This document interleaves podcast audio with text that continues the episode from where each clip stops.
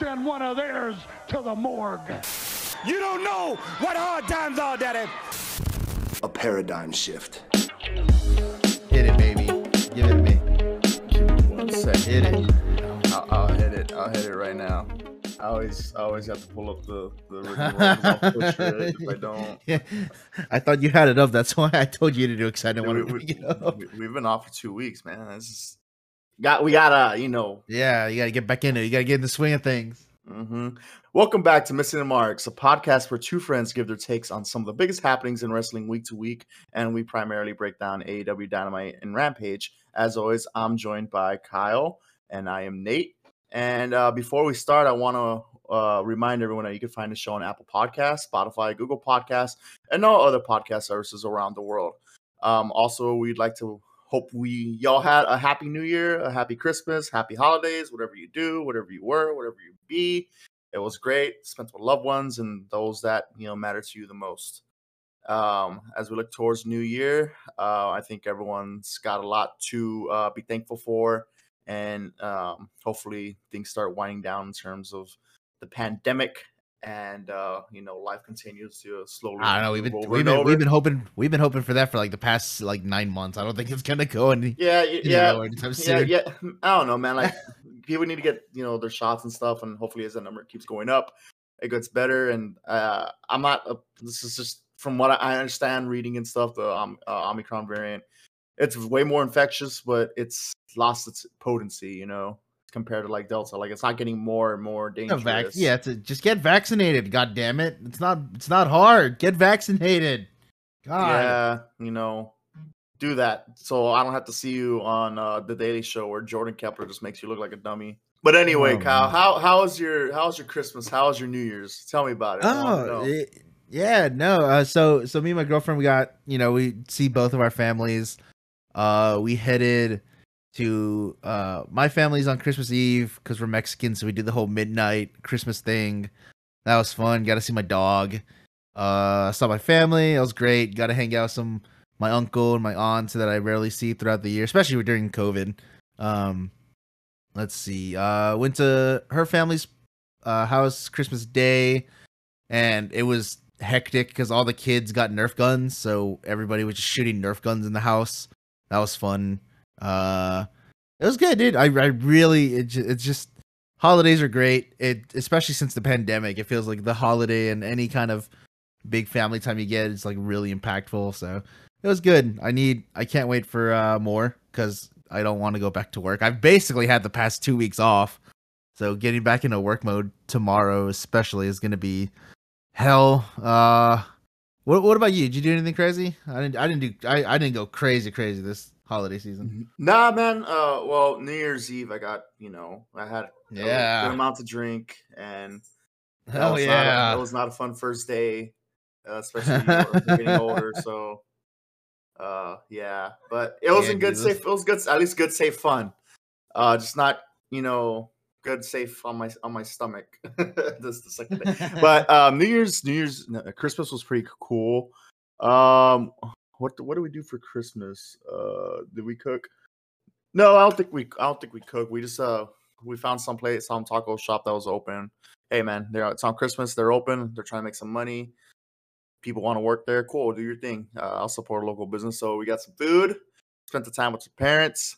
Um, New Year's Eve, me and me and my pops uh made some ribs. Came out pretty good. So we uh rubbed the ribs in mustard, and then seasoned it with chupacabra yeah. rub. Uh, put them in a pit for about two hours. Took them out. Um, we put some butter on the foil and put it on the top of the ribs, and then we layered it with a little bit of uh, raw honey that my dad got from the hill country, and we put them back in for another two hours. Wrapped uh, before we put them back in for two hours, we wrapped them in foil and then sealed them, put them back in, and then right after another two hour mark, we pulled them out, glazed them with some barbecue sauce, and brushed them, and uh, threw them back in for twenty minutes. And we also had some sausage going in at the time. And boy, let me tell you, it was baby back ribs, beef ribs, I think the dino ribs, and the St. Louis spare ribs. Oh my god, flavor profile was chef's kiss, man. Like you bite into it, you like the smoke room was about maybe about a quarter quarter inch, a little bit, a little bit less than that. So it had a good, nice smoke ring around. You bite into it, uh you, you bite into it, just pulls off the rib. It's real tender. Like if you were to hang it upside down or hang it, like it the meat will not fall off.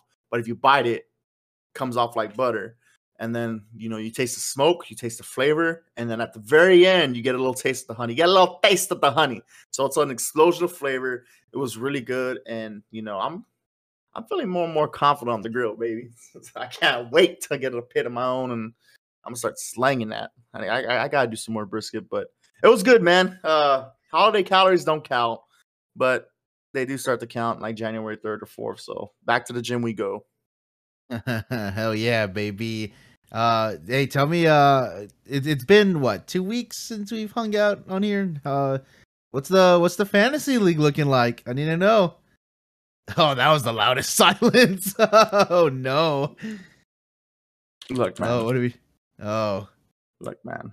Are we getting some music? Are we getting some music in yeah, here? I, I, I need I need to talk about this because it's oh my god, this Look. is the saddest fucking music. look. It's been a, it's been a long season. It's been a long, hard fought season.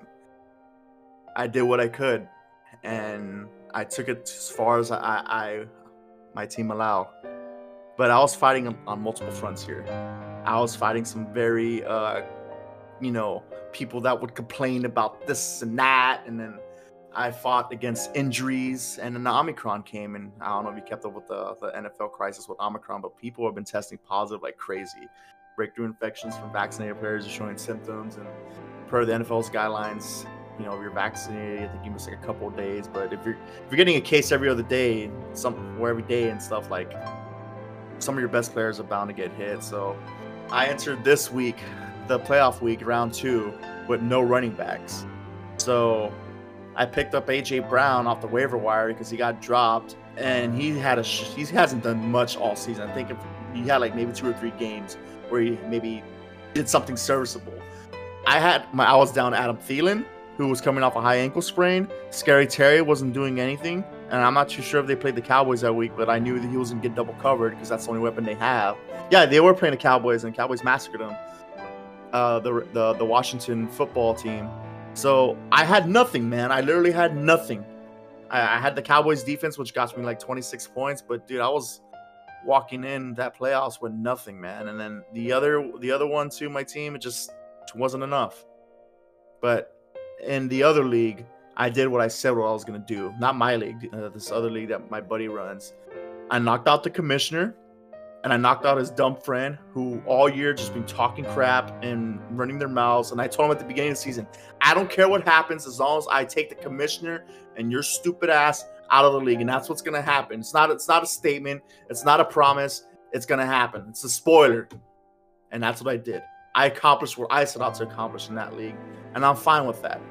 Now this this in my league, I'm playing for third place, and unfortunately, the title's gonna go up to Canada. I didn't want that to happen, but Oh, that's like worst know- case scenario here. it is what it is, man. It is what it is. I, I tried.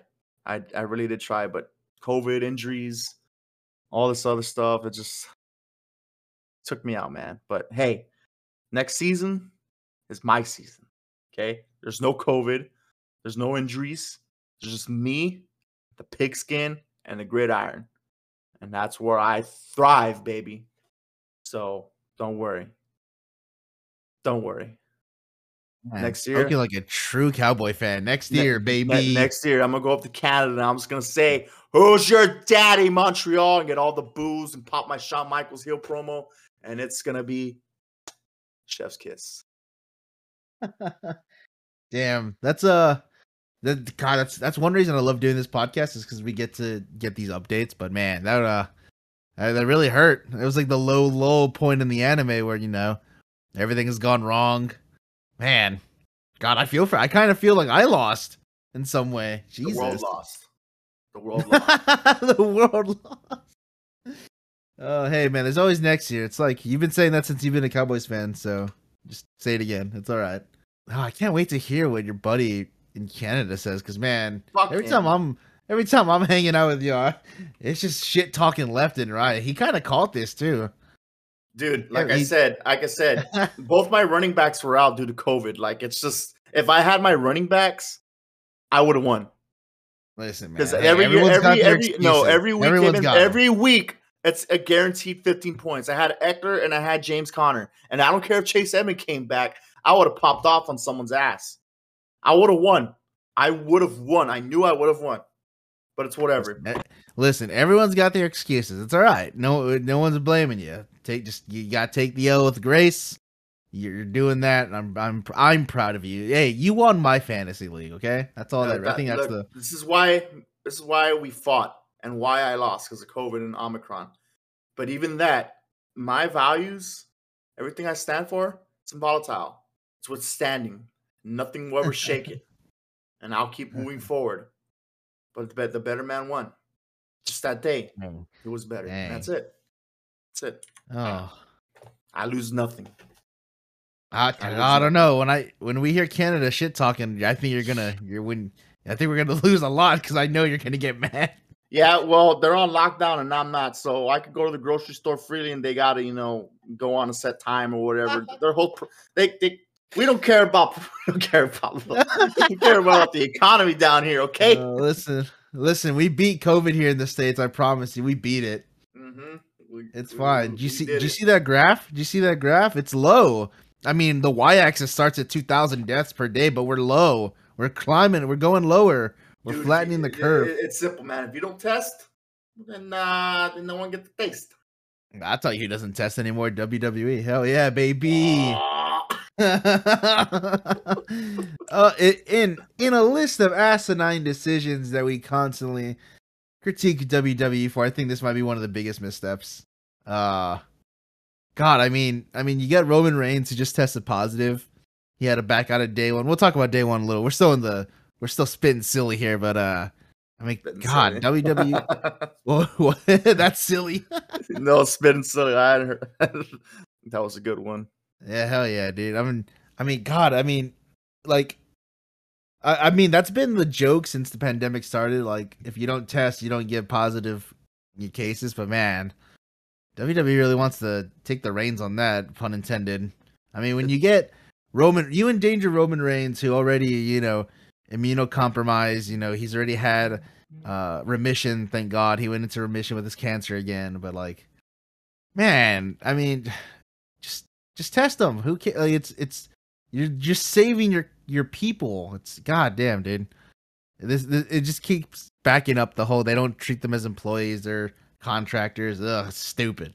It's stupid. Mm. Mm. Come on, give me something. I know you want something. Give me something. Give me something. I feel it. I, I, I'm not gonna beat a dead horse, bro. I'm just not.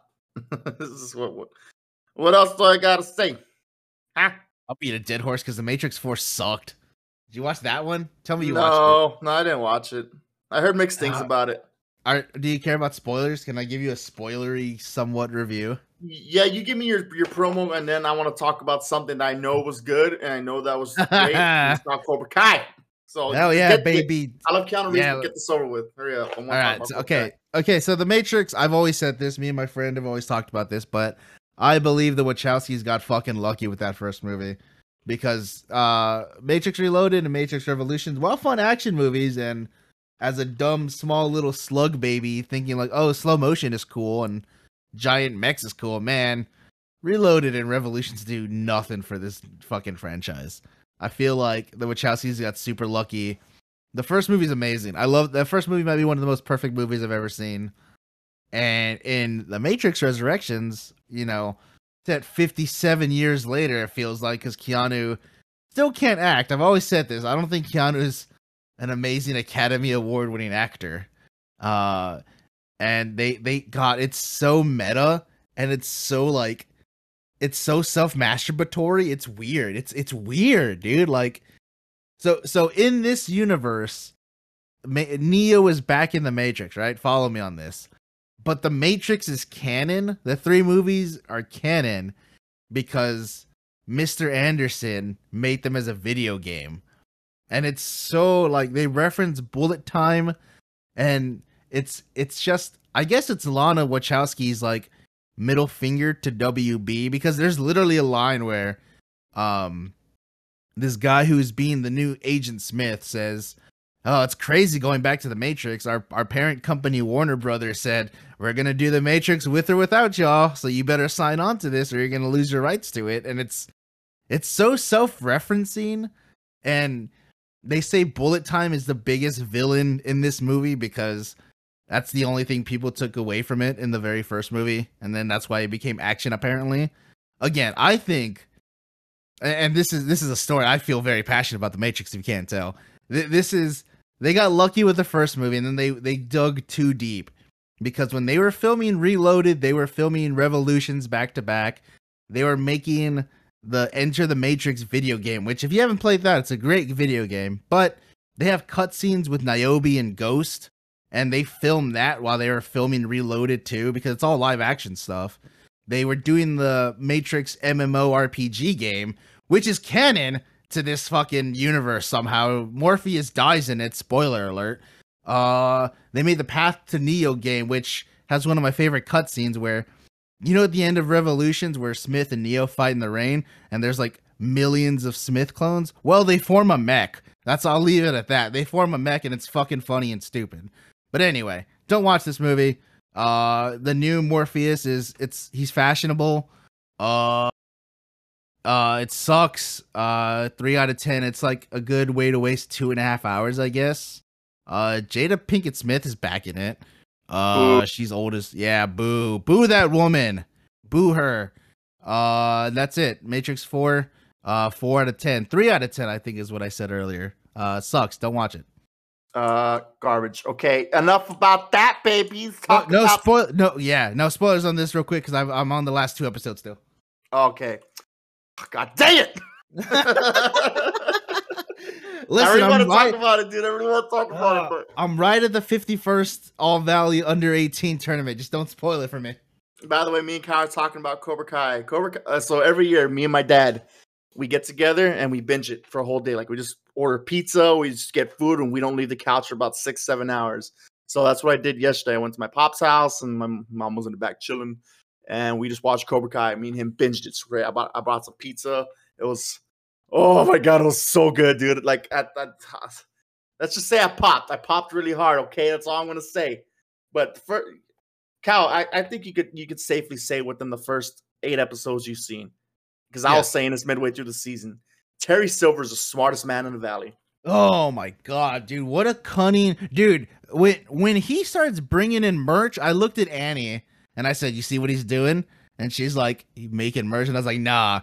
He's taking Cobra Kai to a worldwide brand, baby. Motherfucker selling Jordans. He's selling sneakers and tumblers. Oh, this guy Terry Silver, such if you haven't seen the original Karate Kid movies, go watch those. They're such a joy. They're such a treat to watch, and and you get stuff. You you. I watched the first, second, and third movie, and everyone always said, "Don't watch the second and third. They don't mean anything." No, they can shut up. They can. They need yeah. to shut up. Yeah. No, that, that, that, I'm not going to cut. God, God Cobra I mean, Kai. Cobra Kai rewards you for watching all three of these movies, and it's so booking. good. Long term. Oh booking. my God, Cobra Kai. I was worried because I was worried because I'm like, oh, this like these three seasons, they've kicked ass every single time. They knock it out of the park. You bring Chozen back. You're bringing Terry Silver back for the fourth season. I was worried. They got Elizabeth Shue, Oscar-winning actress Elizabeth Shue came back for Cobra Kai. I love her. I got Adventures in Babysitting, one of my first celebrity crushes of all time. But I mean, I was worried for season four because I was like, ah, oh, they can only, you know, they can only strike gold so many times. No, they're knocking out of the park. This show has never disappointed me so far. It tugs at my heartstrings. Oh my god, when when Miguel's tucking uh, Johnny Lawrence in bed and he says I love you, I teared. Oh my god, are you kidding me? Oh, what a show. God damn. If you're not watching Cobra Kai, fucking fix your goddamn life. I love you. I, I, love you too, Robbie. Oh, dude, they put the knife in me and twist it. Oh god, it hurts so bad. Oh man, dude, like I, I don't want to say anything because I, I, there's a lot to talk about, like especially with the last two. All I'm gonna say is hold on to your pants, bro. Hold on to your oh, goddamn pants.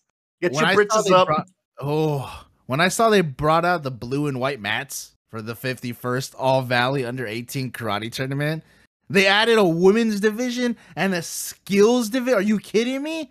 I'm getting like three times the amount of All Valley under 18 tournament that I've ever wanted. Oh, I'm so excited.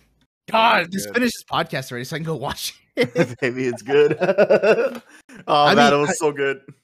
I th- I think Cobra Kai and like it makes you care about every single character that goes to any of these dojos. Like they make all of these ca- except Kyler. Kyler's just a fuckhead, but I, I still love him to death. I st- he's still hyping up the limo and he's always planning some shit for the for Cobra Kai. I love him. Uh, but I mean, all these characters are so layered, and I, I was talking to my friend about this, but I think the the funniest thing and the thing that propels the show like forward so long as it can is that everything can be resolved if all of these fucking people got into a room and talked it out but they say fuck that. Join my karate dojo. We're gonna fight the other dickheads in that karate dojo. I love it.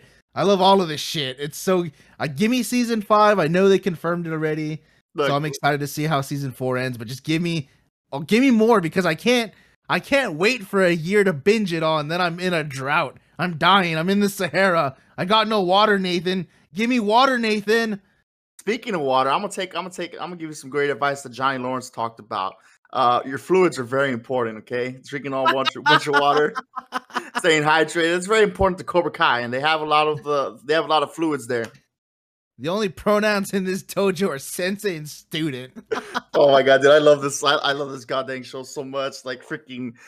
I heard Judas Priest. Got, I heard Judas Priest come on within the first the first episode, first ten minutes. Judas Priest was playing, and I knew I was. I I, I knew I was in good hands. I knew I was in good hands, dude. It's just this. This is a show. This is a show everybody needs. This is a show kids these days need to lean on. Okay, this is it's a love letter to the '80s. I'm the '80s, and uh, you know, there's a lot of things were forgotten from the past. It's just go watch the show. It's so good. god dude if only Drink pat. Morita was if only pat Morita was still around i can only imagine what like He'd be what kind of be like magic he would have brought Like 90 yeah, years old. Yeah. Yeah, I think he what in 2005 is when he passed away. God, but God, I mean, dude, all the all the homages to Mr. Miyagi and all the mentioning of him, it's it's all so good. I still hate Daniel LaRusso's fuckhead little kid, his son. I still Oh, hate dude. him. Yeah, his son's uh, Little His son's fucking a- little Daniel Jr. son of a bitch or whatever his name is, a little Anthony. nerd. God, dude, this I I didn't think I was ever gonna love this show as much as I did because I remember I was hyped for it when it premiered on YouTube Red, and I watched I watched like the first two episodes because they were free, and then I was like, okay, maybe one day I'll go back and rewatch this, and then I met my girlfriend, and uh, we went through this whole rabbit hole of showing her movies she had never seen. She was never a movie person, so I showed you know Back to the Future. Uh, I showed her Biodome, showed her The Karate Kid, and then she liked it so much. And I said, Hey, you want to watch Cobra Kai? It's like a continuation of so many years later down the line. And I didn't think it was going to hook me, and I didn't think it was going to hook her as much as it did. But I mean, when you start off with Johnny Lawrence being a fucking bum because he lost a karate tournament when he was 16, and that's that was the the road diverged into that fucking decaying woods that led to this awful life. I was like, oh, this is great. I love all of this. And now here we are, season four. Give me season five. Again, I know it's confirmed. Just give it to me a little sooner. I don't want to wait till next New Year's. I need something to propel me to through 2022, and I don't want to wait that long. Look, when I when I got first hooked on its show, it was when uh Johnny was drunk driving because he was just like his life like it was like the first episode. His life was dog shit. Everything was going wrong. You saw where he was at and how much it affected him.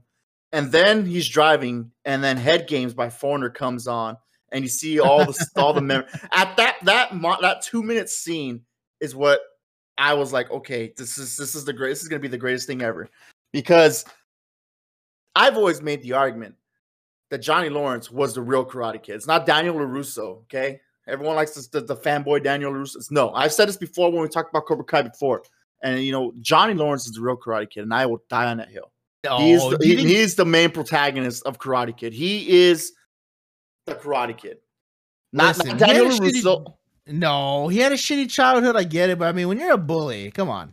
Dude, he- did got- you not did you not see his side of the story when he was talking to Miguel? Like I could see why.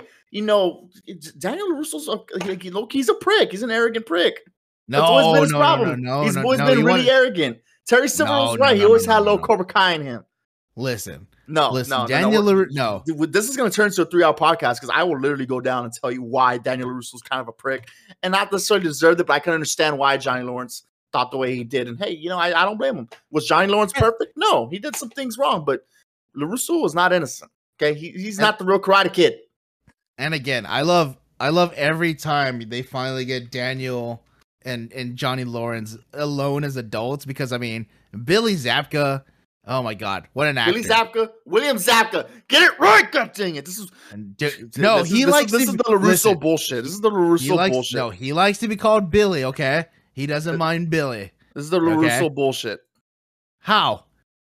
The- Tell me the how. LaRusso, LaRusso brainwashing bullshit. Okay, trash. Listen, every every time you get Billy Zabka and Ralph Macchio in the same scene, I love it because they you can it, God, they're such good actors. They they want to come together so bad, but they're just so opposite. Oh my God, the bar scene where they're talking about you know Daniel wants to take over because he knows how to beat Terry Silver, and you can tell Johnny was waiting for this moment where you know things were going too well. He was waiting for LaRusso to want to fuck it up. Oh my God, I love all the drama. And these grown ass men need to settle things through karate the way God intended.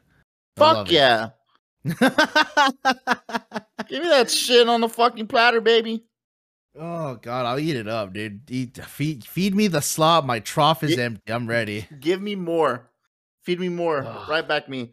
Okay, you know, I'm, I'm not even talking about everything but wrestling. But I think, you know, we, we've said our piece. You got to watch the last two episodes. And after you watch the last two episodes, you know, we'll talk. You can text me how long you you, pop. baby. Okay, but I okay, got you. okay. So uh, you know, the past, the past two weeks have been pretty interesting with the holidays. Wrestling's a lot, lot has happened, and we're not going to go over every freaking thing that happened in wrestling because it's just it's a lot. But you know, uh, we got we got a lot to talk about with wrestling at least right now. Um, a lot of big things happened. Day one just happened for WWE. I heard it was a pretty decent pay per view. I saw some of the the, the clips. Oh, they're know. not. They're not called pay per views anymore. They're called premier live events, baby. Is that a with thing?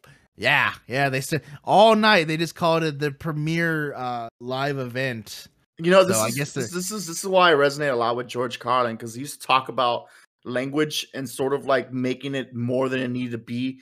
Like instead of uh battle, like instead of like freaking uh well, he talked about battle like uh when, when people went to like shell shock when in World War One when soldiers were on the trenches and fighting and stuff. They can you know they got all the mental illnesses and stuff because of the war that they saw. It was called shell shock. They were shell shocked from all the things that they saw. And in World War Two, it's called, you know, battle fatigue. And in, in Vietnam, it's called uh post traumatic stress disorders. And Where that's like there's there's, there's too What much, the there's too much going. Why you gotta change pay-per-view to premium live event? It's the same shit. You're just trying to put your own spin in it to make it sound like your own thing. I, I- will I'll link that George. I'll send you that George Carlin. He explains it better than I do, but this is the same Okay. idea. Yeah, you lost me. What the fuck? What? Why are we talking about P? Are we belittling PTSD? No, no, nothing like that. Nothing like that here? at all. Nothing like that at all. What I'm saying is like I WWE has this nonsense of like changing things to make it sound like it's something else when it's just like okay, like you you like you don't need to over overstate it just to, for something simple like uh, if I brought out like a freaking frying pan, you don't need to call it like a cooking metal device or something. Like just call it a fucking frying pan. oh man, That's that's what I'm saying. It's just like that. I think that's what George Carlin was saying. Is just to use that example. And back then, when he was doing, he, he was he was he was a great comedian, by the way. But um, he was basically saying like, just, just why are you using a why are you using a dollar word when a nickel word would work?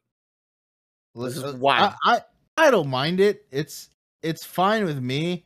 It's Uh, dumb. I, I I mean, it's is it unnecessary? A little, but I don't stupid, care. I mean, dumb. who buys pay per views? Pay per views aren't a thing anymore. It's 2022.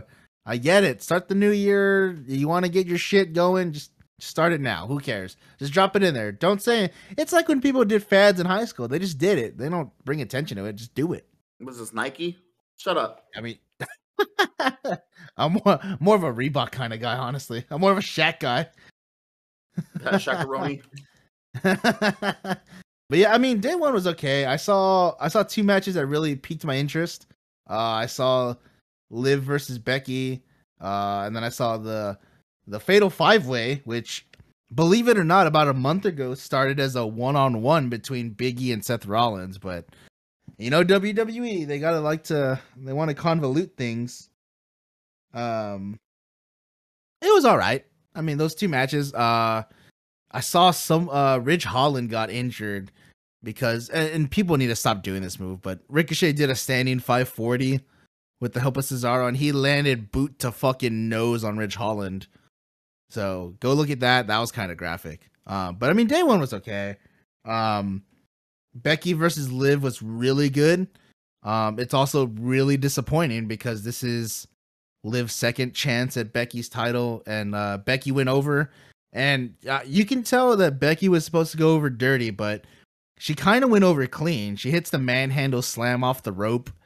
Uh, and you can tell Becky tries to go for the rope, but she's too far. So in actuality, it just looks like you know Becky pinned her clean after pinning her dirty before. So, I mean, I don't think Liv's ever getting that title, and I think this just cements it. So, let's see which one of the other four horsewomen come in and fights Becky for the next six months into WrestleMania. I'm excited about that. Can't you tell? Uh, garbage, bad booking. Always bad Would you have put Liv over? Uh, no, because they kind of booked her like a dork. I, mean, like, I, mean, I mean, so okay, so I was talking about this actually with another friend of mine, but I think ever since they struck gold with Brian, with Daniel Bryan, which to his own credit, it wasn't even up to W. It wasn't planned like that. Daniel Bryan was just so organically of a babyface and an underdog. He forced WWE's hand, but I think, I think WWE tries to self masturbate themselves to thinking, oh, we can make anyone Daniel Bryan, just make them lose and then they win eventually. But I, I don't think they understand that you can't capture that. You can't fabricate that, you know? Like, I mean, a lot of people are behind Liv, but it's never going to be to the point of, you know, Brian Daniel, or Bryan Danielson, Daniel Bryan. God. Um, Well- like, all the names are confusing. Homeboy came in with a lot, you know, like he had a lot of backing. He had a lot of things going good for him. He had a storied career in Ring of Honor. Liv Morgan's, my understanding was she's always been a WWE kind of girl, right? Like I don't know if she had an indie career before, but if she did, I'm sorry, I I didn't know. But Daniel Bryan got over despite WWE. I mean, if you watch like his old NXT promos and stuff, where like they they're they're basically talking down men of his size and stuff, and that's always been- like Michael Cole was there, like trying to shit talk him, and an old clip like I think the Miz was there, Chris Jericho and Matt Hardy and stuff, and it's like, dude, do you not know who these guys are? Like, just because they're not WWE, they're not great or something. Like, it's it's so stupid, man, and like, it's just it's just it's just the greater problem in WWE's um, microcosm of how they book everything. It's so it's so dumb. Like, and I I'm tired of beating this. I, I'm just tired of talking about it, dude. Like, what else do I need, we need to say? It's the same thing. They they think that they could give Liv a couple of wins. She's suddenly a contender when it's like, no, dude. Like, you've had like a long history of not being anything, and people hatch on to you because it's an exciting new matchup. That's why, like, in my opinion, that's that's why some of these people get over is because they they see it's a new face and like maybe they they have a good following and stuff. Like I would love to see Liv as a champion someday, but me, it's got to be like a good story. It's got to be something that's built up over a couple of months and stuff. But like WWE fumbles the bag because they book them like dorks and dweebs and I, I don't know, man. And I, also, it's my fault. I don't watch the product enough to really have that well of an opinion on it. But I'm done. I'm just I got a headache. I got a headache Again, it no was disrespect to Liv or anything. Like she's she's a great, phenomenal talent. It's I'm I'll never criticize the talent. I'll criticize the booking. I mean, this was like a this was such a br- I, i- if you if you got like twenty minutes and you're, you want to watch a, a like put on a fine wrestling match, this is great. This is a really good uh showing out for Liv. Uh, I think she hits the sunset flip power bomb better than most people I've seen do it nowadays. I saw Uh, well, was- there was a move that she hit off the corner. I was like, was she- that the, the yeah, power bomb? Yeah, yeah, she she flips over the back of Becky, she lands on her feet, and then she takes her out to the ring, and then power bombs her. Yeah, yeah, that was badass. I was like, damn, that Liv. Like, I mean, if she if she had a, if she, if she- she- if she had a two three month build where she was booked strongly, dude, give her the title all day. But like this 50-50 booking WWE does, like with Toni Storm, and that's Oh God! Don't even. I'm I'm so pissed about. I mean, I'm happy for her, thank God, but I'm No, I I'm mean, I'm, it- I'm really happy for her too. But I understand like if it's if it's if she left because of why it was reported, I understand completely. Like, Yeah, of course. like, I mean, God, like, so so if you don't know Toni Storm, we're moving away from Liv real quick, but I mean, Toni Storm was a phenomenal talent all around the world. She's proved herself uh in Stardom. Uh, she won the red belt, which is their, their highest belt over there. Um, I mean, she's a great talent. She's wrestled on the Indies. Uh, she went over to NXT UK, and that was a really big signing because she was 21 at the time. It was like the biggest signing in- like WWE went after. Um, and she she had she killed it in in NXT UK. She came over to the states around the pandemic and did NXT here, but um, it, it's there where she started uh kind of not getting booked. Uh, uh, again, it all comes back to booking, but she started not getting booked uh frequently. She would come in for a small program, uh, either win or lose, and then she'd go away for a while. And then they said, "Fuck it, let's get her up to the main roster." Let's hype her up. It's a big deal because I mean she has star potential.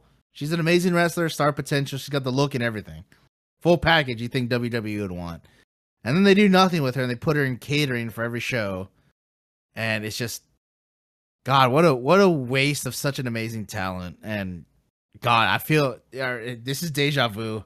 How many times do we talk about this, Nate? That's what I'm tired of talking about. It's just what, what else do you want me to say that hasn't been said? Trash booking. and I mean they uh, she got out of her contract. Uh, it's reported that she quit because on uh, a day that she wasn't even scheduled to be at a live event, they called her at 8 a.m. and said, "Hey, you're on tonight. Fly in." Um, a lot of people are reporting it's mental health issues as well. Um, but I, I honestly, I honestly just see it as frustration growing. I don't I even count it towards mental health issues. I think it's just frustration not being utilized. She knows her worth. Why why a multi-billion dollar company can't see her worth is beyond me, but again, I digress. We've talked about this more than enough.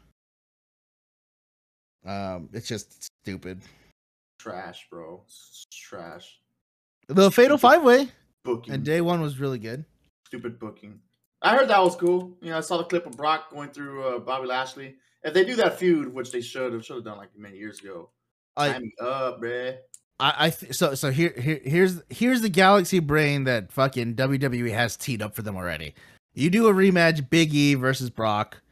Big E's always wanted that one on one. Uh, you do that at the Rumble. Brock wins, goes over, it's fine. Bobby wins that night, wins the Rumble, that's fine. You build up to Bobby and Brock, never been done before, one v one at WrestleMania. Two big slapping meaty men. I'll take that. You know, WWE doesn't give me a lot as far as booking and storytelling, but you know what? They do give me big men slapping meat, and I'm fine with that. Is it going to make up for all the bullshit they've given me over the years? No, but I mean, I'll take those victories when I can. oh man, I just feel like they're gonna like.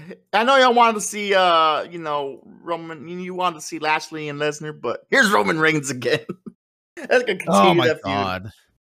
It, it okay, so the only reason I would want to see Lesnar and Reigns is if they finally do away with the Universal title. Do a title versus title unification. I get it. Those those suck. They're tried out and true, but I mean, just do that. You know, Brock came back. He destroyed everybody. Got a title. I mean, if you want to do Brock and Bobby Lashley at Royal Rumble, that's fine. I guess a little underwhelming for Bobby, who's who who put in the work as champ. Uh, and then you can lead to Brock and Roman for title versus title. But I think they might want to try and move towards Roman versus The Rock. I don't know how sure that is though. Will I watch it? Probably. Do I like The Rock that much? I think so. I'm a little confused, maybe. But we'll see how that goes. Uh again, I I don't follow WWE day to day the way I do other wrestling promotions cuz it's just not fucking worth doing that. Uh but I mean when they again, when they they know how to put on the big meaty men slapping each other matches. And I'll always tune into those. yeah, yeah, yeah. You're right. right about that. I mean, I mean, I mean, we've we've tuned into fucking the Saudi Arabia show. We tuned into that for no reason. I don't know Yeah. what drew us to it, but we did. Yeah, you're right about that. let's talk. Let's talk about wrestling we like. I think it's time we treat ourselves. We we earn we earn talking about things we actually enjoy. yeah, with product sign. Okay, do we want do, do we want to talk about AEW or the or the whole fiasco that happened with the with Tony Khan and you know Big Swole? Uh, I mean, yeah, I think, I think, I think it's worth mentioning. Uh, for sure. I think not mentioning it and sweeping it under the rug, uh, is is one of the worst things you can do. Especially, and again, this is going to be a lot of, of of talking points here. There's a lot of viewpoints and everything. Um, but uh, Big Swole, if you don't know, uh, was recently a wrestler that uh, did not renew a contract with AEW uh, I believe she was one of the first batch of you know first timers that signed on when the company first launched three years ago. At this point, it's crazy to think about. Um, and she was one of the first to not re-sign. Um, so that was that was a big topic of discussion amongst uh the wrestling community. Um, and then she recently came out um and and talked about the reasons uh, basically of why she didn't resign. Um, and I mean, so so what she said. This is all quoted. I'm gonna I'm pulling up an article right now, so excuse me for sounding like if I don't know what I'm talking about. Uh, but she did say, "quote I do not beat around the bush when it comes to diversity in my people. There's no representation truly, and when there is, it does not come across in the black community as genuine at all. And I don't know why everybody is so afraid to accept it or say it, but it's not a good look. What happens is you have this wonderful company that treats people like family, but there's nobody that looks like me that is represented at the top. They're not in the room with them. They're not helping to necessarily influence decisions, but to explain why certain slang, why there are certain words that shouldn't be said. There's no one else who can explain our culture and our experience except for us. Uh, she goes on to talk that she thinks AEW can make better strides than before. Uh, some things need to be fixed, uh, but uh, you have to be able to call out people because you know not everything is perfect.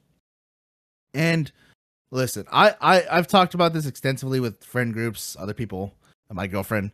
Um, the the way this came across to me when I first read it was that uh, Big Swole feels like there's not enough people of color, black people, uh, you know, diversity in in the big behind the scenes calling the shots. Uh, people were quick to say that you know just because you know your color and your race doesn't equal you know championship material and I, I understand that. Again, this is a young company.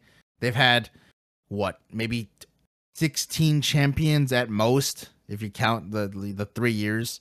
Um, you've had five or only four world title, you know, champions so far. It's a young company, they're in their infancy, and the the way they book their storytelling is through months and months of storylines, not haphazardly throwing the title around from people to people.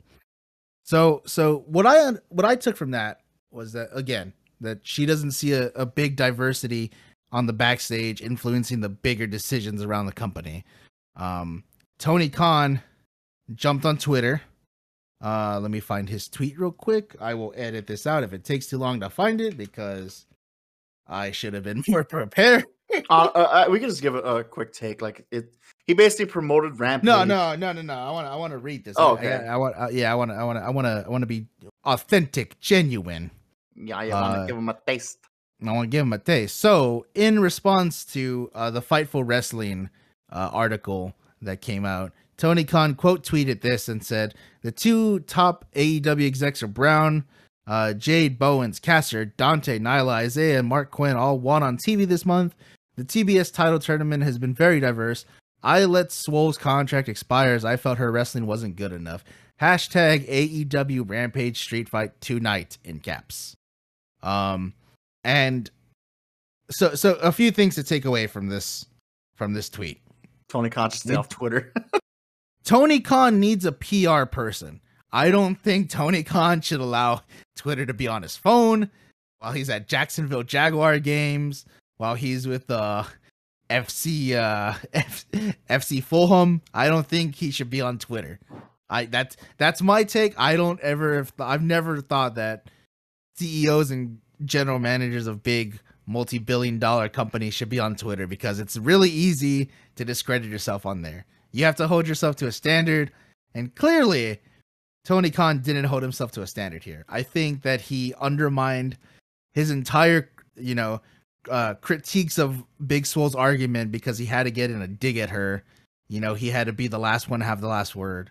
Um, I, I think it's a very bad way. It's a very bad look. It's a it's easy to diversify uh, a it's it, it's easy to divide a locker room when you respond like this. It shows you don't take criticism very well, and I know he has a history of not taking criticism the best. Who who does? But again, when you're when you're the CEO and general manager of this company, you have to be you have to be better. You know, you have to hold yourself to not being that that kind of person on Twitter and and where where the masses can see it.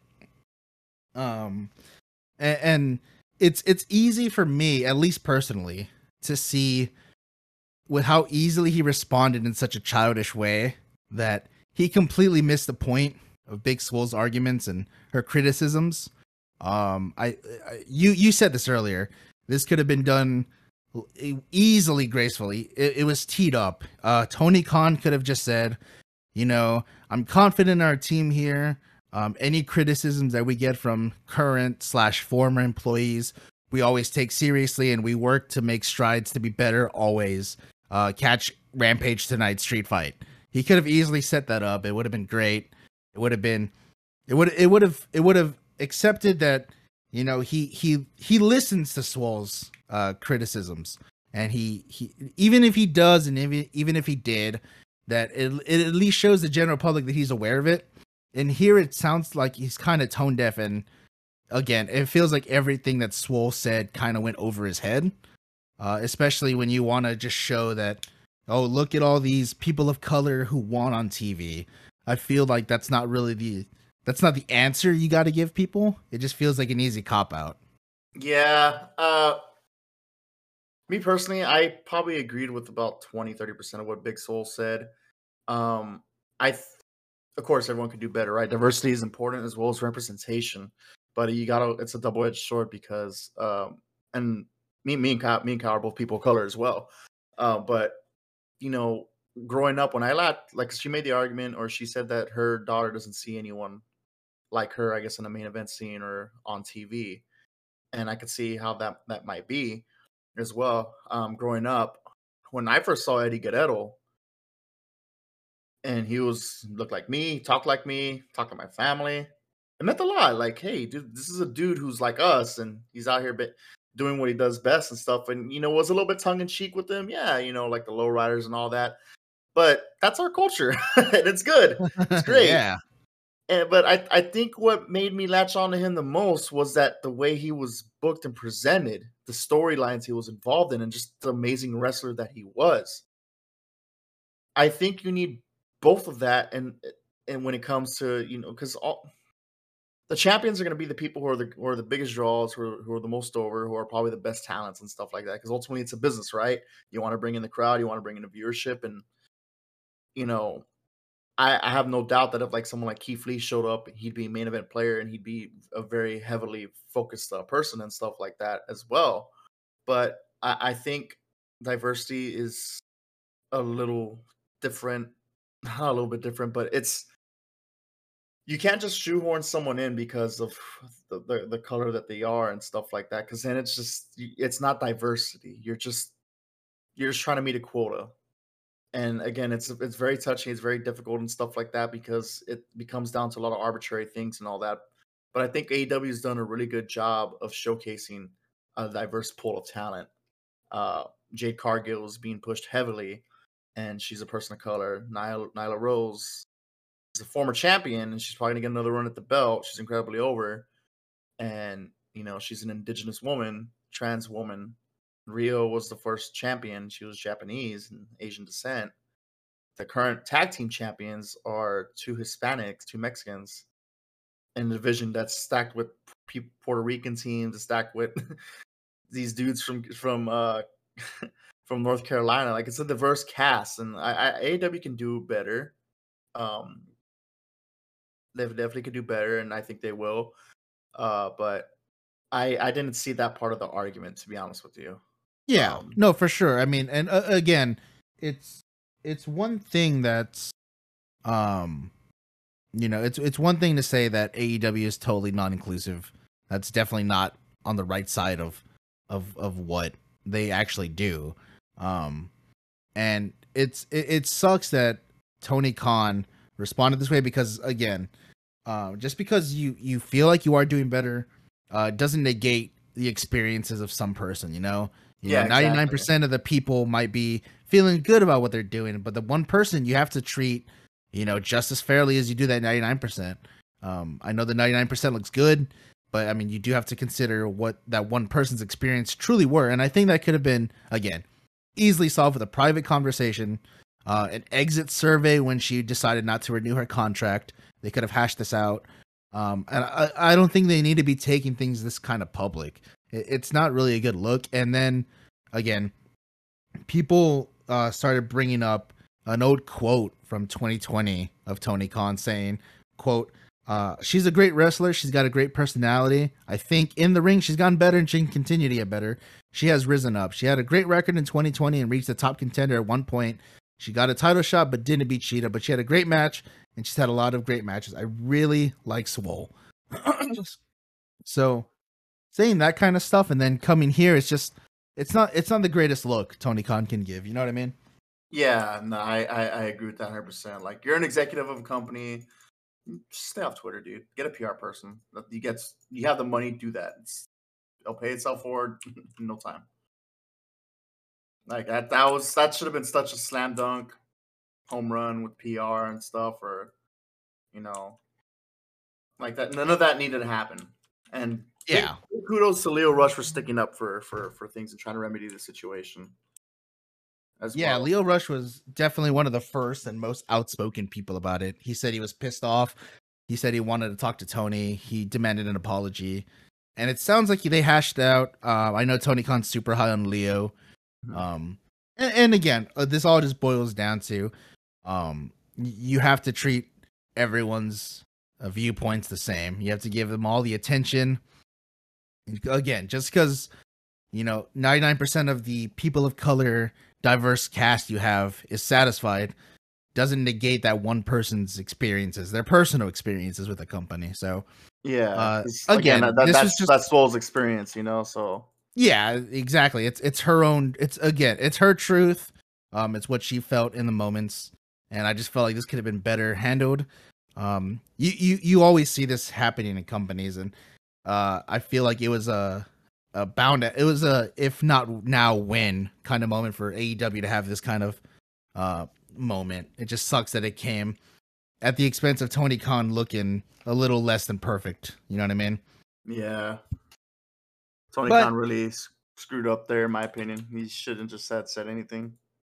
Yeah, again, we we've said it like it was a perfect tee up, but it is what it is, and hopefully, uh, Tony Khan can talk with Big Swole personally in private. They can hash some things out, and hopefully, we can just keep moving on. And again, most most of the people are fine with how AEW works, especially the workers, and that's the most important part. Um, I think exit surveys would be perfect for a company like AEW Because you know you you expect them to be on the up and up of everything and everything goes right with them but uh you can always you can always improve Every, everyone can always improve Yeah, and you know, Tony Khan's a person of color too, and you know, I'm I'm glad that that that happens and exists, and it seems like he's real receptive, you know, to to feedback and stuff. It just maybe he doesn't handle criticism the, the best, and we could probably get deeper into like why he lashed out and stuff like that. But I I don't really care to. It doesn't really matter. Um, it's point is that should have never been said, never should have happened, and uh, hopefully this is all behind us and hopefully AW and other promotions continue to, to put forward diversity and representation as well as quality storytelling, quality wrestlers, and all that under the sun. So that's all I got got to say about that. do you know how hard i pop every time the line and the lucha brothers theme song meet us in the ring we're the mexicans do you know how hard i pop every time i love that line so much Smart. I like the idea. Big brains over And- here, bro. i'm shoving my face full of waffle because i haven't eaten breakfast yet but take us on to our next topic You know, you. Okay, I'm glad. I'm, yeah, I'm not gonna get mad at you for eating because I was gonna do the same thing. I was. I have barbecue that I want to eat, man. those I had those old, those old old spare ribs. Shoo. I'm, I, might, I might heat that up while you talk next time. So just don't, you know, just don't chew into the mic I, I want to taste that. Anyway, uh, yeah, we had a lot of big things happen in the past couple weeks. GCW, we've talked about GCW a lot, man. They always put out bangers of matches. They have a lot of talent coming in. And who other than Jeff Jarrett shows up last night in uh, one of the matches to sneak attack someone. And uh, man, I, GCW needs to come down here, baby. We need to check out their shows. need that to happen. They've been, killing it this year, man. I swear. With Matt Cardona, Jon Moxley, um, Thunder you Rosa know, showed up. Thunder Rosa showed up. Nick Yeah. Gage, of course, always being a tent pole. I mean, GCW's been on the come up. I really hope they can hit like a bigger stride in 2022, especially with all the Ring of Honor talents that are basically free agents right now. I really, I really hope GCW continues to grow. Same here, man. Same here. Uh, like I said, the indies are thriving right now, man. Like too many, too much good talent, and you, you could pretty much go to a show every other weekend if you want and see some some decent, good talent and good matches and stuff. So I hope this continues for for a, a long time. But anyway, uh, moving on. AW had a good couple matches. We'll get into some of them. Uh, the TBS tournament continued with Nyla Rose versus Ruby Soho and Jade versus Thunder Rosa. Both were good matches. Um, and it looks like Jade is going to be advancing over to the finals along with Ruby Soho, who scored a victory over Nyla Rose. And uh, there seems to be an uh, evolving story with Thunder Rosa as she was attacked by none other than Mercedes Martinez, making her second AEW debut after she was a part of the Battle Royal from All All In, I think, with the first first inaugural show. I'm excited for what that holds. Uh, Mercedes Martinez is one of the best one of the best wrestlers I think right now, and was very underutilized. And uh, By yeah, she's- who? She, she she spoke pretty harshly about the way WWE treated her and uh, the the practices that they had. Uh, so hopefully we'll see where that goes. Um, Greensboro Coliseum saw uh, the res- the historic return of Sting to the arena after like 23 years, where he teamed up with CM Punk, Darby Allin against FTR and MJF in a wonderful, awesome match. Sting's always a treat to watch, and it never ceases to amaze me how every time I see him, he's continuing to kill it at such Yeah. a at such Uh, a yeah, want- young age. I want I want to talk about this match because I really and, and going back, I think um I think that a uh I think Ruby Soho is gonna take this tournament after Talk about the match because I'm gonna get some barbecue. Oh great. Oh you're really just throwing me on the spot here. Uh uh yeah, no, uh both of them had a really good match. Uh both women uh both sets of women. Uh you had God, I can hear everything you're doing back there. I'm gonna have to edit all that sound out. Jesus. Uh uh Ruby Soho versus Nyla Rose was a really really fun match. Um I feel like Ruby Soho is getting booked so well, uh especially as uh underdog in matches. You know, Nyla's always going to be the big powerhouse, the the over overpowering one, and I think they really set up Ruby Soho to be uh, a good fighting underdog. Um she has the style for it, she has the size for it too, and I think that's going to mesh really well with Jade. And I'll give props to Jade because I believe this was her longest match in AEW so far. And it was it was really it was it surprised me, honestly. I thought Thunder Rosa was gonna have to do a lot of the carrying for this match. Uh but Jade hung in there. Uh there there are some spots where there's some disconnect. You can tell that, of course. Jade is still green. Uh again, a long match with a veteran is always good experience. You could tell that Jade kind of felt some of the pressure in the moment, but the women held together, and I'm very excited to see how Jade and uh, Ruby kick it off and tear it up on Wednesday, which is going to be the very first uh, TBS uh, show of the new year for AEW since they made their move. But CM Punk, Darby Sting took on FTR and MJF. I just rewatched this match with a friend last night about 4 a.m. because we were bored, so I showed him wrestling, uh, as you do. And my God, Sting going so hard at 60, 62, I believe. This man's jumping from the top rope to the outside. He's taking bumps left and right. He's getting winded, of course, as you do with age, because he's doing so many sp- stinger splashes in the corner.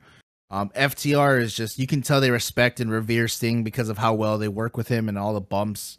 MJF took one of the craziest bumps I've seen so far where Sting throws him from the ring to the outside. FTR catches him, but it looks like MJF just dives right onto his head. It, it, it was a fun match. I love I love that we're teasing MJF and CM Punk, but as of the last New Year Smash show, you can tell both men are moving away from it because they have no interest. You can save this feud uh, for Revolution. You can save this feud for Double or Nothing for the next All Out. You can save this, and I love that. Just because two men seem like they're on a collision doesn't mean they have to be. They can settle their differences without ever throwing punches, and they did here. Uh, MJF is to ride the high that CM Punk was quote unquote afraid of him.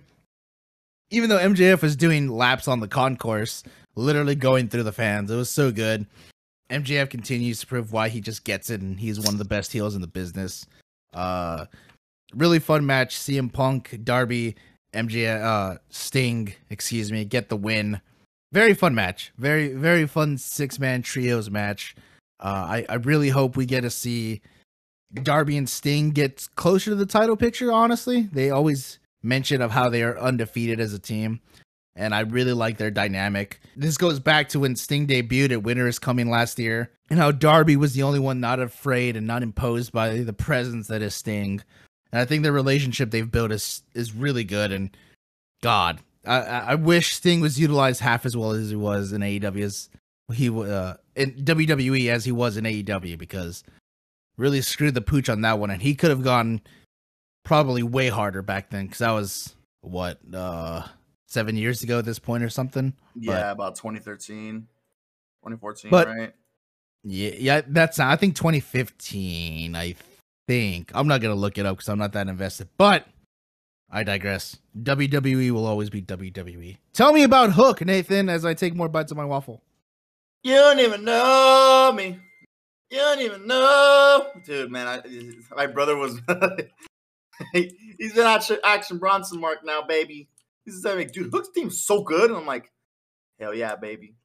And every time, you know, me and him just like every time we're in chat flexing or talking mess, a Hook gift comes out. It's great. I love Hook, bro. Everything about him, chef's kiss, and shout out to Bear Bronson from really putting him over and really making him shine. Um, Hook is showing so much talent right now.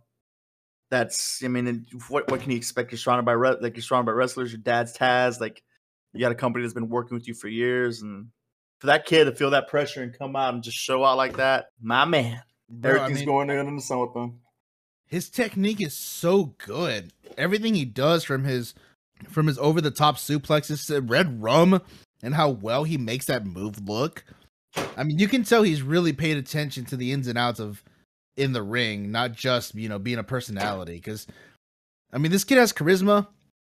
He's dripping with it and you can easily just kind of write that for your first few months of being a professional wrestler, but man, he's really just into this and God, I I can't imagine what he's gonna look like. Give him, you know, another two years or so. I mean, I could see him in the TNT title picture ASAP. Um, I wonder how long they're gonna keep him going undefeated and what kind of talent. Because I thought Bear Bronson was uh, a, a- step up. Honestly, you know, Fuego, Fuego. I love Fuego, but I mean, you put Bear Bronson and Fuego del Sol, you know, match them up, and I mean, there's a jump in talent. So it's crazy to see how the steps that Hook is going to take going from here on out is going to look like. Uh, agreed, man. Um, I'm really excited to see where his career goes and continues to go from here. He's uh, got the general, the, the chairman's intent, you know. You don't even know. know me. me. You don't even know. oh, Two puffs in hell got me feeling like Lawrence Taylor. And I say that line because I'm asthmatic. God, I'm gonna go listen to Action Bronson after this. I'm gonna, I'm gonna go Action cook Bronson's some really good, dude. toss Action some Action Bronson's Bronson on while I cook, watch Cobra Kai after I'm done. God, it's gonna be, it's gonna be a good, it's gonna be a good Sunday afternoon. I'm feeling it. Talk about this because I don't give a shit about this. Talk about it. You know what I'm talking. Let me tell about. you. Let me tell you. Let me tell you what our boys said. They know what they're doing. My man. Listen, I'm, listen, three-time, never- three-time champion. Three-time champion. God, oh Three-time God. Back to the mothership, Listen. baby. Listen here, Listen. daddy. Let me tell you something, No. daddy. Yeah, no, let me let me put a few bars down for you. Listen, everyone on Reddit, on Twitter, on wrestling communities, they, they they're they're acting like this is such a big brain galaxy move by Cody. they're they're saying, "Oh, you're you're not even ready for when he does. He's he's getting you. You're you're not even ready for the payoff." Like I, everyone knows what he's doing. Everyone knows that he's deranged. He thinks he's the baby face. He's already the heel. Everyone but Cody knows it. I get what they're doing. They're not doing anything crazy. It's nothing so special and unique of a story. Oh, great! Here comes the aquatic ambiance. It's it's. I, I talk about Cody because I I because I mean this is a wrestling podcast, so we got to talk about wrestling. But it's not the craziest story, and I don't give a shit about it. He won the TNT title. That was a given. As soon as Sammy and him got into the ring, I just kind of felt it. I called it from the beginning. Cody was gonna win that night. Uh, you can argue that some of it was to keep Sammy off TV for a little bit because there's some weird drama and heat that he's getting with fans. It because they're because fans are the worst and they don't know how to stay out of people's personal lives. That's so Uh, that's all so stupid. Yeah, I mean, just let people fucking live their lives. They owe you Just, just, nothing. just don't even just don't even get on social media because Twitter's Yeah. not a real place. they're, they're these wrestlers aren't your friends. They're not your BF. They don't know you shit. They're all humans, perfect and imperfect as we are, and they don't know you a goddamn thing. Leave. But they would like my barbecue. I bet you that. Oh, I mean, yeah, I mean for sure. I mean, I, I'll cook them up some grilled teriyaki. Get some teriyaki sauce on there. I, I got you, Sammy. I know you live in H Town, baby. Come down and hang out. The Come Spanish hang- God and the Mexican God. Come try Let's some of my ribs. It's so good, make you want to slap your mama. but again, yeah, stay out of their lives, stay out of the personal lives. But going on to Cody, I mean, they're not doing anything crazy, and I, I don't get where all this congratulatory, eh, like crazy, like oh you're not ready for Cody, he's doing it. You're not ready for the Cody move. It's like I get it. I, I, I know that he is a baby face in his mind. He's healing persona persona. I know that one day he's gonna hit the pedigree instead of the Tiger Driver. He's trying to lure us into that sense of security. Uh, I get it. Nothing's crazy. You're not you're not special, Cody. Your matches, I like I like watching wrestling a lot. Okay, do I get bored with Cody? Yes, I do. Do I think his matches aren't the most exciting and up my wheelhouse? Yes, I do. I don't care. Stop stop with these fucking fans. It's the fans at this point to me that are so quick to congratulate Cody because he's pulling the biggest heist in wrestling history apparently because he's such a master storyteller. No, he's not. He's just a fucking guy with a Transformers tattoo on his fucking neck. And don't even get me started on the Brandi thing. I hated that Brandi Dan Lambert segment. There are some really good lines by Dan Lambert, but the rest of the segment I didn't give a shit about. I love that segment. Just, just I'm not even being a mark. I, I love that. It was funny. I listen. yeah, Dan Lambert is always gonna own on the mic. He had the best lines of that promo, but it was unnecessary. It was, it was weird how, how they want to hold people to a higher standard and not be just the wife or just be the associate. But Brandi's fine being that just for Cody. It's it's so convoluted and weird and backtracking on so many things that Brandi's done in the past. I don't give a shit about it. Dan Lambert said, I'm, I'm gonna beat up a woman on national television for you. That was crazy. But C- Cody's not doing anything special. I haven't been interested in anything Cody's done since his NWA title run back in Ring of Honor when he was with the Bullet Club. Everything from the Codyverse memes to beating Malakai because he wanted three matches with him to winning his third TNT title for God knows why. Uh, I I don't care. I've moved past the need for Cody. I've said this before. We've evolved past the need for Cody. I don't give a shit. If he were to say, "Hey, I'm gonna be in the gorilla position," I'd be like, "Cool, do do something cool from that position," because I I'd rather see you there than in the ring. I'm done. Cut the music. Cut my music. Cut my music. Ugh. I blacked out. What happened? Uh, you, you just don't. Don't get it. say I got worked. I'll kill you. I'll No, kill you. You did get worked. You did get No, worked. I- okay? no, Yeah, I did. didn't. Yeah, you did. you got worked. There, no, uh, there's no working here. It's so obvious. There's no working. If I was getting worked, I would be on the fucking side of these stupid fans saying, "Oh, this is the greatest storytelling oh, wool over my eyes ever." I'm not getting worked. It's so painfully obvious and it's so boring to me. I don't give a shit. Dude, Bullywood would be so proud of Cody right now because he's getting legit heat working fast. There's like no you, heat. I just working don't fans like care. There is no fans like heat. Oh my god. getting work, bro. I'm telling you. 4D chess right now. I'm on. How I'm am I on. getting I'm, work? I'm, I'm- Me and my third eye that Kyrie Irving gave me are just looking at all this and Yeah, did he give you that from Flat Earth or what? yeah, dude, Flatonia. It's like a couple hours away from here. I, I just don't care about Cody. I'm not getting worked. You're getting There's no work. There's no working here. You're, you're you're working right now. You're working up How? that goddamn. I- you're working. You're working your freaking patience right now because you you can't comprehend the big brain uh, IQ that's going on right now. See, you're one of these fucking fans. I can't tell if you're just memeing on me or you really believe this. I don't know. You can't tell the difference between Cody, so you must be getting work either way. God, Right? fuck you! I'll, I'll kill you! I'll kill you! Oh, money Oh. band, money band, money band, money band. Bump, bump. Always want to start so hot. Bump, bump. Always want to be Cody. Uh, uh, uh, uh, Cody, uh, Cody Rhodes uh, sucks. uh. Dude, I got you. I got you, dude. I got you. I got you in the corner. You're sweating right now. I got you. It's- I got you. Don't I'm worry. Don't worry. Don't I'm worry. sweating because my heater's on right now. So I'm sweating. It's hot, hot as fuck in this office. I got my PC running, heater's running. It's hot. It's the only reason worry. I'm sweating. I I got. got you. I got you. It's fine. It's fine. It's Oh, fine. You're fine. God. You're fine. Bump. Bump. Anyway, Bump. let's let's move on to a wrestler that I actually very much enjoy, and that's Adam Cole, baby. Because this man's been killing it, dog. God, he's he he's had amazing matches already. That match with Orange Cassidy was everything I've wanted. It felt like indie indie day. They gave us so many matches that feel like that. Like it's just the biggest indie match we've seen on live television. Uh Adam Cole versus Orange Cassidy at the Holiday Bash edition of Dynamite two weeks ago. This was the match where Kyle O'Reilly finally made his AEW debut, fresh off the heels of NXT in WWE, uh, dropping a steel cage match to some guy. I can't even remember his name. Uh, Von Von something Von Dumbass. Uh, it- it- Kyle O'Reilly is finally in AEW.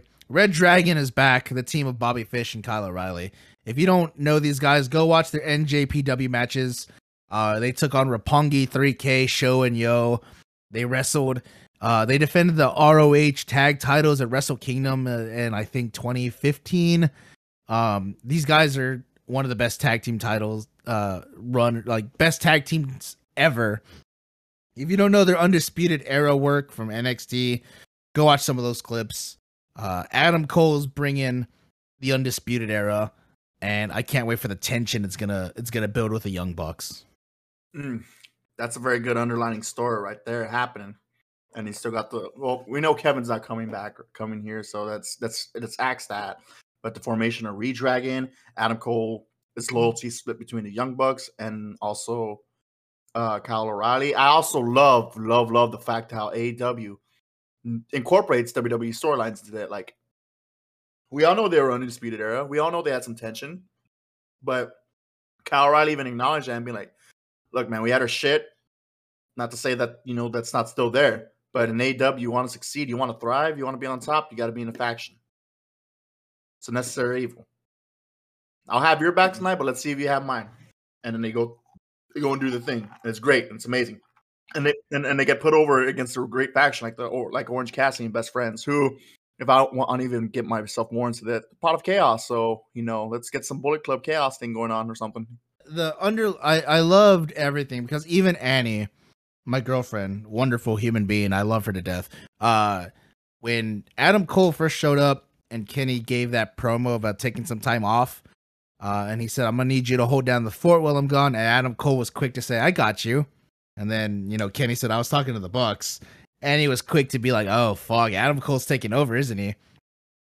And in, in my little baby brain, I was like, Oh, just wait. Just wait till Bobby Fish and Kyle O'Reilly show up, and then it's gonna be all out war, baby. And now here we are. Kenny Omega will eventually come back. The Bucks will turn face, uh, Adam Cole and Red Dragon will be the heels in this, and it's gonna be all out war. I can't wait for that because Adam Cole versus Kenny Omega is one of the best matches you can put on for AEW, and I think that can even happen as early as uh, Revolution.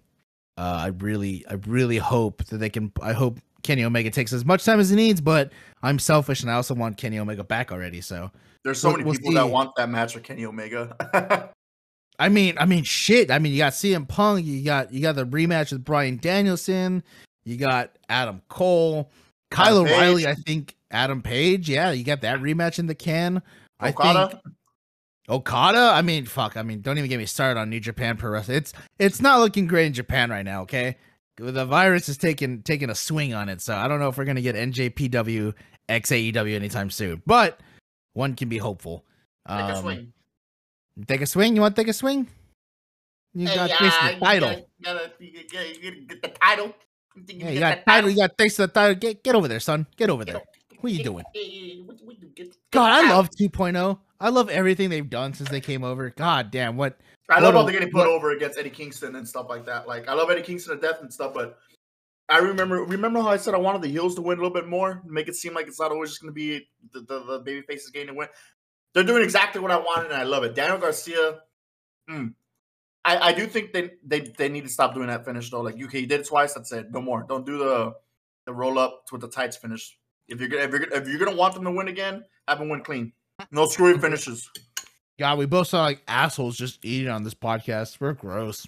I I'm very excited because That's gross. another. Yeah, I know. I'm sorry. I'll edit that out. I'm Sorry. I'm very excited. You're not showing your because- mouth for. You're good, dude. It's all good, baby. It's all good. Don't worry about it. Don't worry about it. I'm ex- I'm excited because there's another former NXT sign um superstar that I think will debut for AEW, and I can already see this. You got the best friends, Chuck Taylor, Trent. Alice? No, no, no, no. Hold on, just follow just follow this line with me. Ready? Mhm. In a few months or in a few weeks, you can have the best friends, Trent, Chuck Taylor, Orange Cassidy, Wheeler Yuta, and a very new debuting Johnny Gargano, baby. Kidding. J- Johnny Gargano and Chucky T were some of the best tag team wrestling I've ever seen in PWG. Uh, they're so they're so good friends online. All their Twitter exchanges are hilarious. You got that five man team, and you take on the team of the Young Bucks, Matt and Nick Jackson, Red Dragon, Kyle O'Reilly, Bobby Fish, and the newly established leader of the undisputed elite, Adam Cole. And you do a 5v5 10 man tag. And this match is the breaking point. The OC, the best friends, Johnny Gargano, go over the undisputed elite. Adam Cole starts blaming the Bucks. The Bucks and Red Dragon jump the Young Bucks, beating them to mercilessly. They're bleeding. They're battered, maybe through a table or two. And whose music hits but Kenny Omega's battle cry? And then you got it. You got the face turn for both the Bucks and Kenny. You got the battle lines drawn between the undisputed elite and the actual super elite.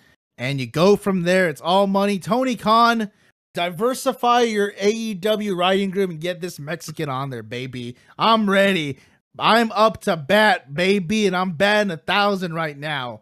Sign me up, baby. I like it. I think it's a big brain play. I'm saying. Don't I'm even need a saying, title dog. involved.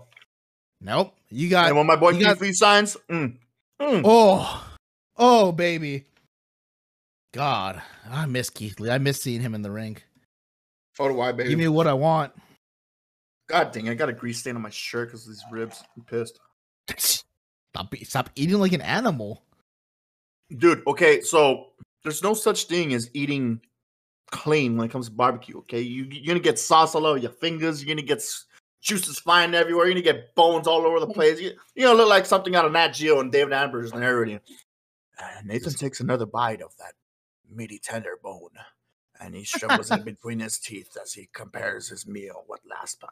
The hunt does not come often. Whatever, you know, all that fun shit.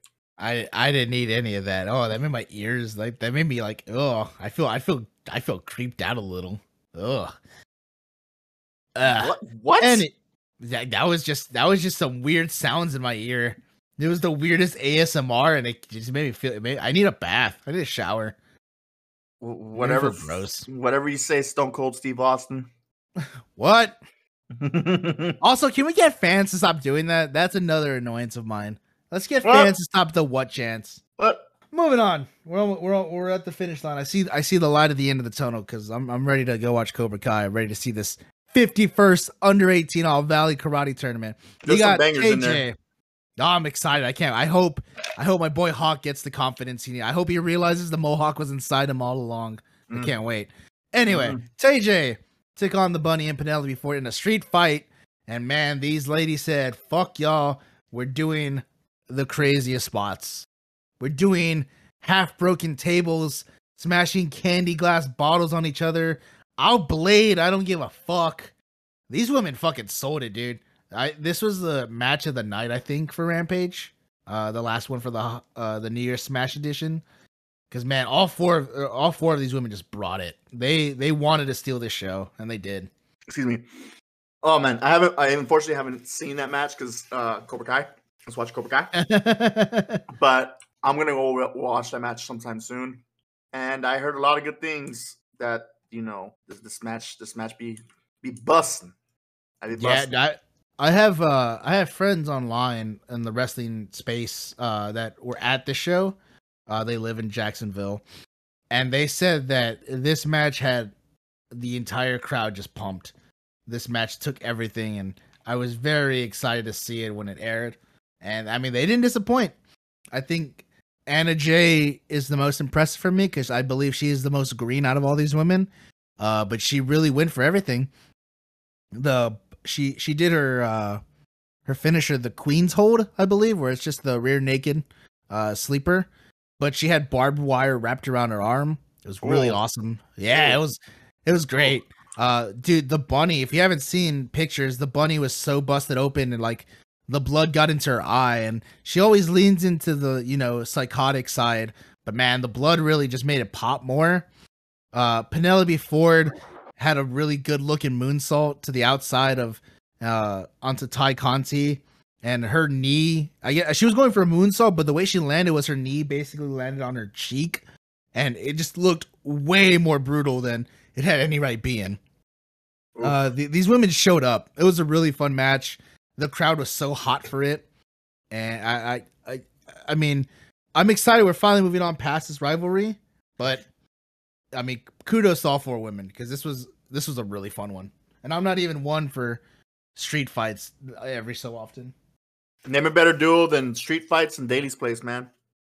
Proud and Powerful Honestly, has that dude. one.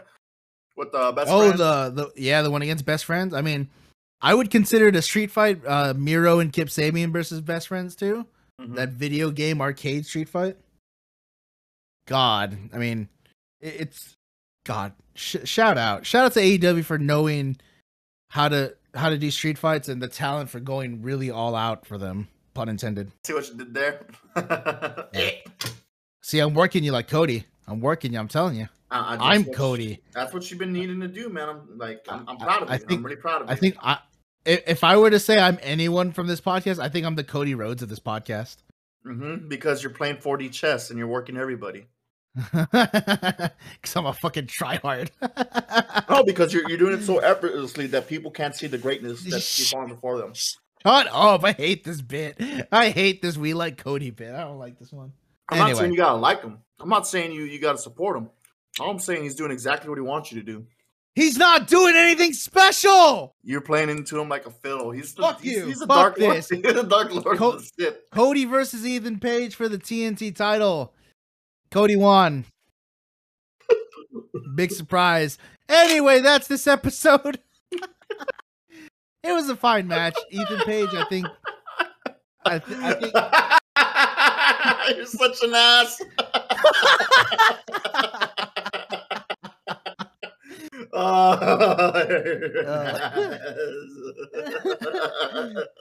oh fuck! oh, Cody Rhodes, man, you're you're Guess what? Cody Rhodes booked himself to win. What a surprise! you're the goat. Tony Khan booked it. Shut up. He's giving them what the fans want. Listen, in the Cody verse, no one touches the storylines except Cody, because no one else cares. Cody's like the little kid at dinner who's like, "Look what I drew for your fridge, Daddy." And Tony Khan's like, "Yeah, cool. Put it up on the the other 66 you drew for me. I'll I'll look at it when I give a shit, you little dip ass." Anyway, Cody won. Ethan Page, uh, I think had his best match to date uh, for AEW. Uh, personally, and this is me being a big Ethan Page fan. Um, I think everything he does is gold. I love his shit eating grin personality. Uh, Cody won. What more can I say about it? Cody won. Woo. I, I don't know where the TNT title goes from here. I don't know who's gonna be that first person he hits the pedigree on. It's gonna be you. Uh, it's gonna be you. What is that fuck. Gonna hit you with the edit. The big it's gonna be me. It's Fuck. gonna be me. A a that, that's a NSYNC Backstreet. I don't know. Are you? Hold on. Did you just say NSYNC or Backstreet? I don't know. Yeah, that what's that song? It's gonna Who- be me. Mm. Who was That is- Justin Timberlake part of? Yeah, there we go. That's all I got. Okay, well, well, which one was he part of? Who's part of NSYNC? Okay, there you go. What the? How is that? How did you not?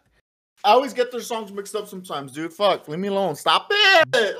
That was the biggest boy band of all time, baby. NSYNC. Are Uh, you kidding me? Uh, no, uh, BTS is the biggest boy band of all time. The okay, talking- well, I'm Boyz II Men. about- Boyz II Men. no, Earth, Wind, and fucking- Fire.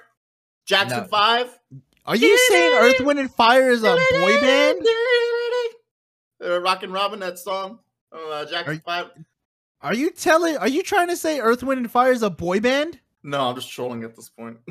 I'll, I'll give you. I'll give you five dollars if you can name every member of NSYNC off the top of your head right now. Go. Cody Rhodes, Brandi. I can't. Oh, oh, I hate this. I hate. I hate this. Adrenaline in my soul. Something, something. Cody Rhodes. Kyle's getting worked by Cody now. Whoa. See what I did there? No, be be more subtle about it, like Cody Rhodes. Oh! God damn, dude. I, I don't know where the TNT title goes from here. I really don't. Uh it's back in the grubby little hands of Cody. It goes to the Go You- Big Show. He's yeah, he's gonna have it with him. Mhm. Uh I, I don't know what the TNT title looks like right now, the TNT title picture. Um get Miro to come back and take it from Cody. I want to see someone absolutely destroy Cody, but I digress. I can't. I can only hate Cody for so long before I stop giving not giving a shit and actually start caring. It's, it's it's what's gonna happen, dude. You're, ju- you're just gonna turn into the biggest Cody mark. and It's gonna be great. It's I'm gonna get a tattoo. Wonderful. I'm gonna get a Cody tattoo. It's gonna be a picture of Cody on your neck, and inside the tattoo is gonna be his neck tattoo. Oh god, what a what a dumb Dan Lambert really fucking got him with that. You got an ugly ass Transformers logo as a neck tattoo. That was funny. That was great. I'll mean, give Dan Lambert. That motherfucker can talk. he can, he can. Yeah, good input. He can. Well, I'm finishing these ribs, and also, who Uh. the hell told you it's open mic night, Kyle? Yeah, you a Brandi stan? That promo was fire, dude. But I love when Brandi's just like, "Fuck it." Jay's got that bitch show. I got, I got me. I got the Brandi Rhodes show. It was all right. It- Dan Lambert stole that. It was his segment. That that was a- Jim Cornette line made me laugh. oh god, I'm a Jim Cornette guy. Yeah, God, I can't believe we got a Jim Cornette reference on AEW live. That's wild. and then Jim Cornette's gonna have like a twenty minute freaking clip of him talking about Jim Cornette appears on AEW. Do you see how much of a fan he is of Danhausen? I mean, who isn't? But Who jo- Jim Cornette likes Danhausen? yeah, he. I, Uh, I never would have believed that. I thought he would think it's So- hokey or something. so, I love Danhausen. I guess his, I guess I guess his producer bought him a cameo from Danhausen. And of course, I mean he always has some backhanded compliment to say, but he said, I never want to see this guy in the ring because I like what he does right here in this cameo. So he likes the personality of Danhausen. Yes, which it's I very mean- nice, very evil. Uh give me Dan Danhausen for AEW win. That's what I want next. I I've- want Danhausen too. Diversify your your cast by signing Dan Danhausen. He's a free agent already. Danhausen just hit is a free free agency. agent Hausen. I'm ready. Dan, if you don't know Dan Danhausen, go watch his vlogs. He's one of the funniest characters in all of wrestling. Uh he's very nice, very evil. Uh he wants a lot of money and he wants to be on every television in the world. That that's that's a simple dream by a simple man and I want to help make that dream come true for him. Same. I want him to be in a tag team with Conan O'Brien. I want him and, and uh, Pepsi Man to be a tag team. That's the best tag team in the world. And on that note, I think that is a very good to- stopping point. We hit a lot of uh, subjects today. I uh, I I went on Yeah, a rant you- where I you- blacked out. You threatened me with murder. Um, we talked I'll kill you. I'll stand by it. I'll kill you. Yeah, well, why don't you uh shut up? That uh, well, for Uh, Christmas, why don't you give me the foreigner belt? That's what I want. hey, hey, how about for Christmas you give me a big bowl of shut the hell up? I gotta ask Cody. Oh my god, you know what? I just I just had a really good I might how much are custom belts? Are they a lot? Uh, the one I made for the for our fantasy leagues like uh, was like 120 and stuff. I might I might have to make a belt for you.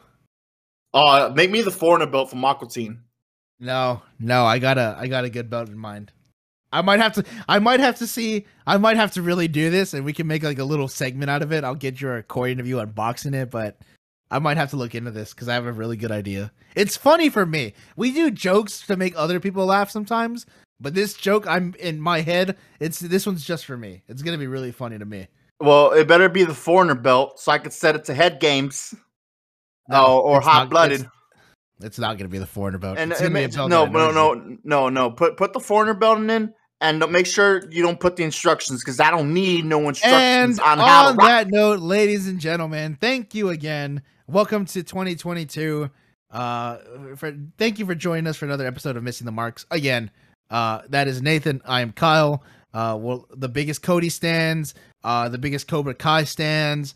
Um, Nathan doesn't know the difference between NSYNC and Backstreet Boys. Shut up. Uh, the Matrix Four sucks. Uh, we covered a lot. Johnny Lawrence covered a- was the real Karate Kid. Okay, I'm I'm gonna dispute that one, but uh, we we covered a lot of topics here. Uh, I'm very excited for 2022. Uh, I haven't talked to Nathan about it yet, but I do have things, uh, hopefully in the can. I got some ideas. I'm I'm pushing around in my head. Yeah, if you got it in Uh, the can, make sure you flush before it sinks. you stupid!